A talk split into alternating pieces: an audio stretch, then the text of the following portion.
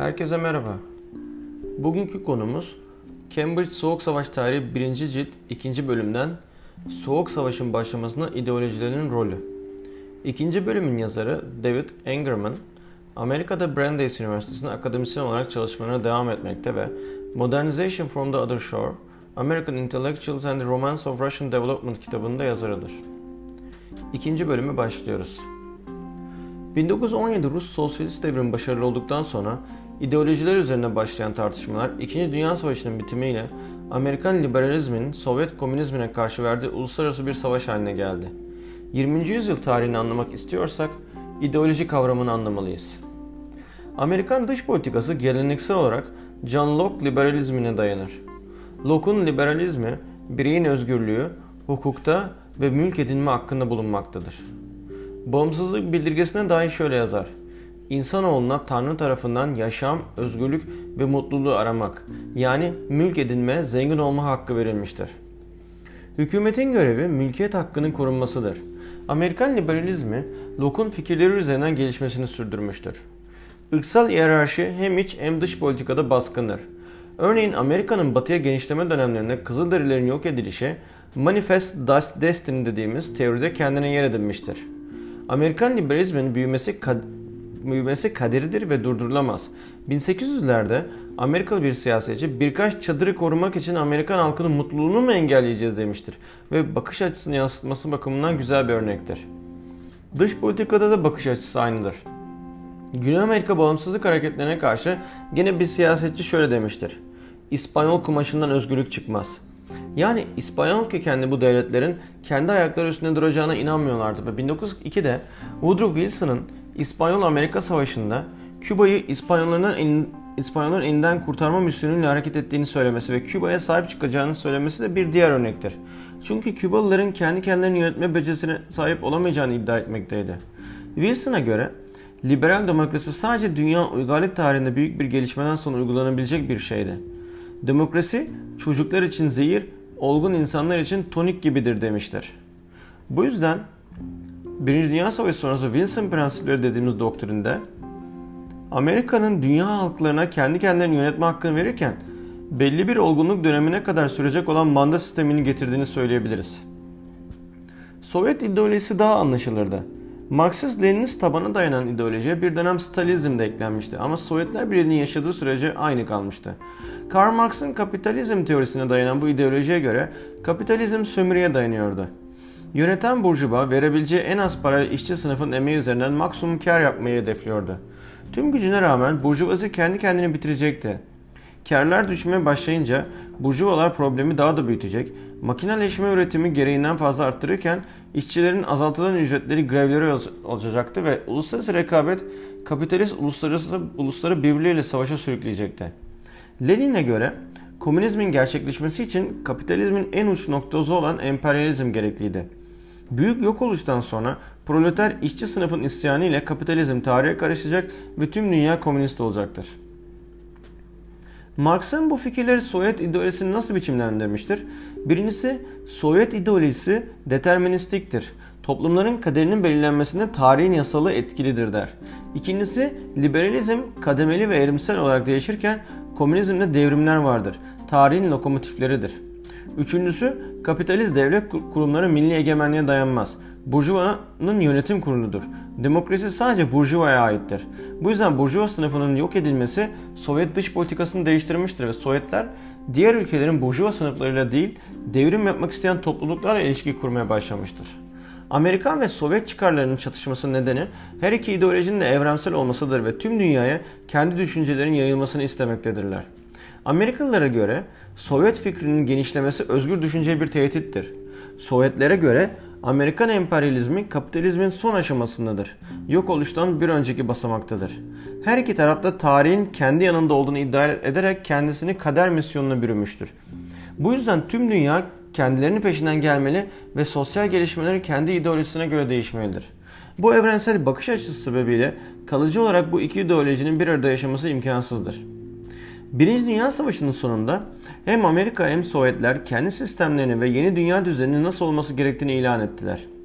Viyana Kongresi'nden beri kapalı kapılar ardında geleneksel büyük güçlerin diplomasisinin sonu gelmesiydi. kader misyonu dediğimiz mesihçilik iki ülkeye de dünyayı değiştirme ülküsü vermişti. Sovyet teorisyeni Lev Trotsky'ye göre dünya halklarına devrimin başladığı bildirilmeli ve ondan sonra diğer kapitalist ülkelerle diplomasi kapatılmalı, sadece devrimci halk örgütleriyle işbirliği yapılarak onların yükselişine yardım edilmeliydi. Bu amaçla kurulan 3. Communist International, diğer adıyla Komintern, 1919'dan 1943'e gelişmiş Batı ülkelerinde ve Kuzey Amerika'da komünist faaliyetleri desteklemeye çalıştı. Diğer tarafta Wilson'da uygarlığı tek kurtaracak olanın liberalizm olduğunu ilan ediyordu. İlan ettiği 14 maddelik Wilson prensiplerine göre insanoğlunun ortak çıkarı tüm halkların bağımsızlığında, toprak bütünlüğünde ve serbest ticaretin genişlemesine yatıyordu. Ancak ne Wilson ne de Lenin kökleri emperyalizme ve milliyetçiye dayanan eski düzeni yıkamadılar. Lenin'in Amerikan işçi sınıfına hitaben yazdığı bir mektupta yanlış yönlendirilmiş bir aşırı güvenle Amerikan işçi sınıfının Amerikan burjuvasına karşı ayağa kalkmasını beklemesinin erken olduğunu yazıyordu. Bunun vakti gelene kadar Rus devrimcileri kuşatılmış kalelerinde diğer devrimci halkların yardıma gelmesini bekleyecekti. 1919 senesinde Avusturya, Macaristan'da bir sosyalist devrim beklentisi kısa süre içerisinde sona erdi. Batıda sosyalist dalga bastırılmıştı. Sovyetler Birliği tek başına izole bir şekilde kalmıştı. Bu yüzden 1921'de Komintern henüz komünizmin dışarıya yayılmasının erken olduğuna ve kendi ülkelerinin güçlenmesi gerektiğine karar verdi. Amerika'da işçi hareketlerinin ve komünist aktivitelerinin sürekli bastırılması Lenin'in Amerika'da bir sosyalist devrime daha vaktin olduğunu kabul etmesine neden olmuştu. Daha bir süre kapitalizm ve sosyalizm bir arada yaşayacaktı. Hatta Amerikalı komünistler Marx'ın kurallarının Amerika'da işe yaramadığını dile getiriyorlardı. Stalin'e göre Amerika istisna değildi. En gelişmiş kapitalist toplum olan Amerika sosyalist devrime en yakın ülkeydi.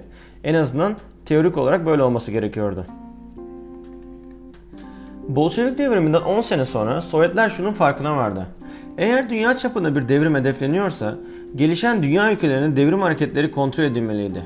Sonuçta Sovyetler komünist devrimin deniz feneriydi. Bu yüzden Sovyetler Birliği çok güçlü olmalıydı. Amerikalılara göre Rus devrimi özgürlüğe düşmandı. Bolşevizm, baskının, cinayetin, anarşinin sembolüydü.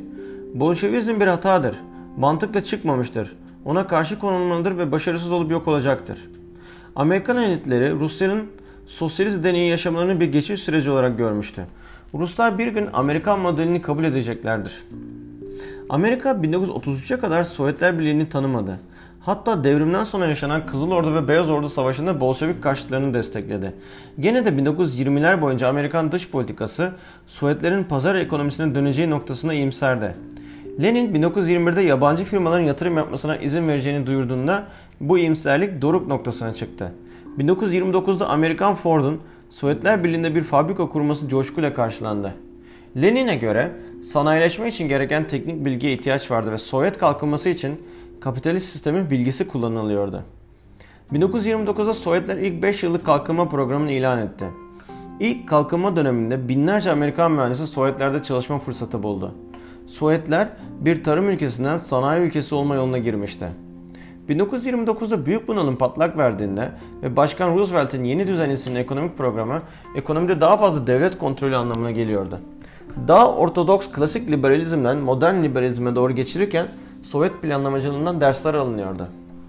Stalin'e göre kapitalizm krize girmişti ve kendi kendini yok edecekti. Amerikan şirketlerinin Sovyetler Birliği'nde yatırımlar yapması ve kriz ertesi Amerikan ekonomisinin dünya, dünyasının Sovyetlerin tanınmasının önündeki baskıları 1933'te Hitler'in de Almanya'da iktidara gelmesiyle birleşti ve Amerika 1933'te Sovyetler Birliği devletini resmi olarak tanıdı. Hitler'in yükselişi eski düzeni milliyetçi konservatif bakış açısını yansıtıyordu. Sovyetler radikalizmi, Amerika ise liberalizmi temsil ediyordu. Sovyetler Almanya'nın yalnızlaşması için birçok diplomatik girişimde bulundu. Almanya ise İtalya ve Japonya birlikte Sovyet karşıtı antikomintern paktını kurdular. Amerika her ne kadar Avrupa politikalarına karşı duyarsızsa da Japonya'nın Pasifik tartın etkisine karşı Sovyetlere yaklaşmanın çıkarlarına uygun olduğuna karar verdi. Aslında yeni düzenin iki farklı temsilcisi eski düzenin son kalıntılarına karşı birlik olmuştu. Ama Sovyetlerin Almanya ile Polonya'nın paylaşılması yönünde yaptığı anlaşma batılı devletler ve batılı komünistler tarafından hayal kırıklığıyla karşılandı. Sovyetlerin kendini savunmasına göre faşizm de kapitalizmin bir ürünüydü ve kapitalistlerin aralarındaki rekabetten sosyalist düzen faydalanma yoluna gitmişti. Ama Almanya'nın 1941'de Sovyetlere saldırması ve Amerika'ya savaş ilan etmesi ortak düşmana karşı Amerika ve Sovyetleri tekrar bir araya getirdi. 1943'te Komintern kapatıldı. Sovyetler ideolojik olarak dünyayı ele geçirme amaçları olmadığını göstermeye çalışıyordu. Amerika'da kurulmuş olan sosyalist dernekler söylemlerini yumuşattılar. Şu an için zaman ideolojileri öne çıkarmak değil, Batı ile müttefik olmakta. Sovyetler ile yakınlaşma ve dostluk noktasında büyük umutlar vardı. Savaş sonrası bu umutlar kaybolup gitti. Almanya'nın yani konservatizmin yenilgi uğratılmasından sonra dünya liberalizm ve radikalizm arasında başlayacak soğuk savaşa tanık olacaktı. Sovyetlere göre Amerika'da faşizme doğru ilerleyecekti ve Amerikalılara göre Sovyetlerin Hitler'in diktatör rejiminden bir farkı yoktu. İki taraf da kendi ideolojisinin evrensel ve dünyanın tek ideolojisi olmasını istiyordu. Atom bombasının varlığı ve 2. Dünya Savaşı'nda yaşanan büyük insan kayıplarının da bu yeni savaşın sıcak savaş olmamasına neden olduğu söylenir. Gene de ilk yıllarda Amerika'nın tek nükleer güç olması ve Sovyetlerin de nükleer güç olduktan sonra ilk saldıran olmayı tercih etmemesi, iki tarafında savaşı savaş meydanına değil, ideolojiler noktasına kazanma isteğindeydi. Dünya iki kampa bölündüğünde mesele diğer ülkeleri kendi safına katmakta. Sovyet liderleri yeri geldi askeri rejime burjuva işbirliği yaptı. Amerikalılar yeri geldi diktatörleri ve kartelleri destekledi. İki taraf da kendi sosyal ve ekonomik sisteminin kopyasını saplarına kattıkları ülkelerde uygulamaya çalıştı. Avrupa örneğinde Avrupalı ülkeler kendi istekleriyle Amerika'ya yanaşırken Sovyetler baskıyla kendi egemenliğini sağlamıştı. Ama 3. dünyada tam tersi. Sovyetler hoş karşılanırken Amerika sömürgeci olarak görüldü. Teknolojik ve ekonomik güç önemli bir rekabet unsuruydu. Sovyet liderleri kapitalizmin artık son aşamasında olduğunu ve çok yakında kapitalist sistemin yok olup sosyalizmin geleceğine inanıyorlardı. Amerikalılar ise sosyalist Sovyetleri yayılmacı bir ülke olarak görüyordu. İkinci Dünya Savaşı'nın hemen ertesinde Şubat 1946'da Stalin Moskova'da yaptığı bir konuşmada Sovyetlerin modern ekonomik ve askeri güç olduğunu ve sosyalist sistemin Almanya gibi bir ülkeyi yenmesinin sistemin başarılı olduğunu kanıtı olduğunu, kapitalizmin her zaman savaş getirdiğini ve bu yüzden Sovyetlerin yeni bir savaşa karşı her zaman hazırlıklı olması gerektiğini söylüyordu. Ekonomik güç sadece askeri güç için değil, yaşam standartının iyileşmesi ve sanayi üretiminin arttırılması için gerekliydi. Çünkü olası bir ideolojik rekabette sosyalist sistemin önde olması gerekirdi. Stalin aslında doğrudan Amerika'ya bir tehditte bulunmadığı gibi zeytin dalı da uzatıyor değildi. Gene de bazı Amerikan elitleri bunu 3. Dünya Savaşı'nın ilanı olarak lanse etti. Bu konuşma Amerikan-Sovyet ilişkilerinin yeni bir dönemin habercisiydi. Moskova'da diplomat olarak çalışan George Kennan'ın Amerika'ya çektiği Long Telegram denilen uzun telgrafı yeni dönemi resmen perçinledi.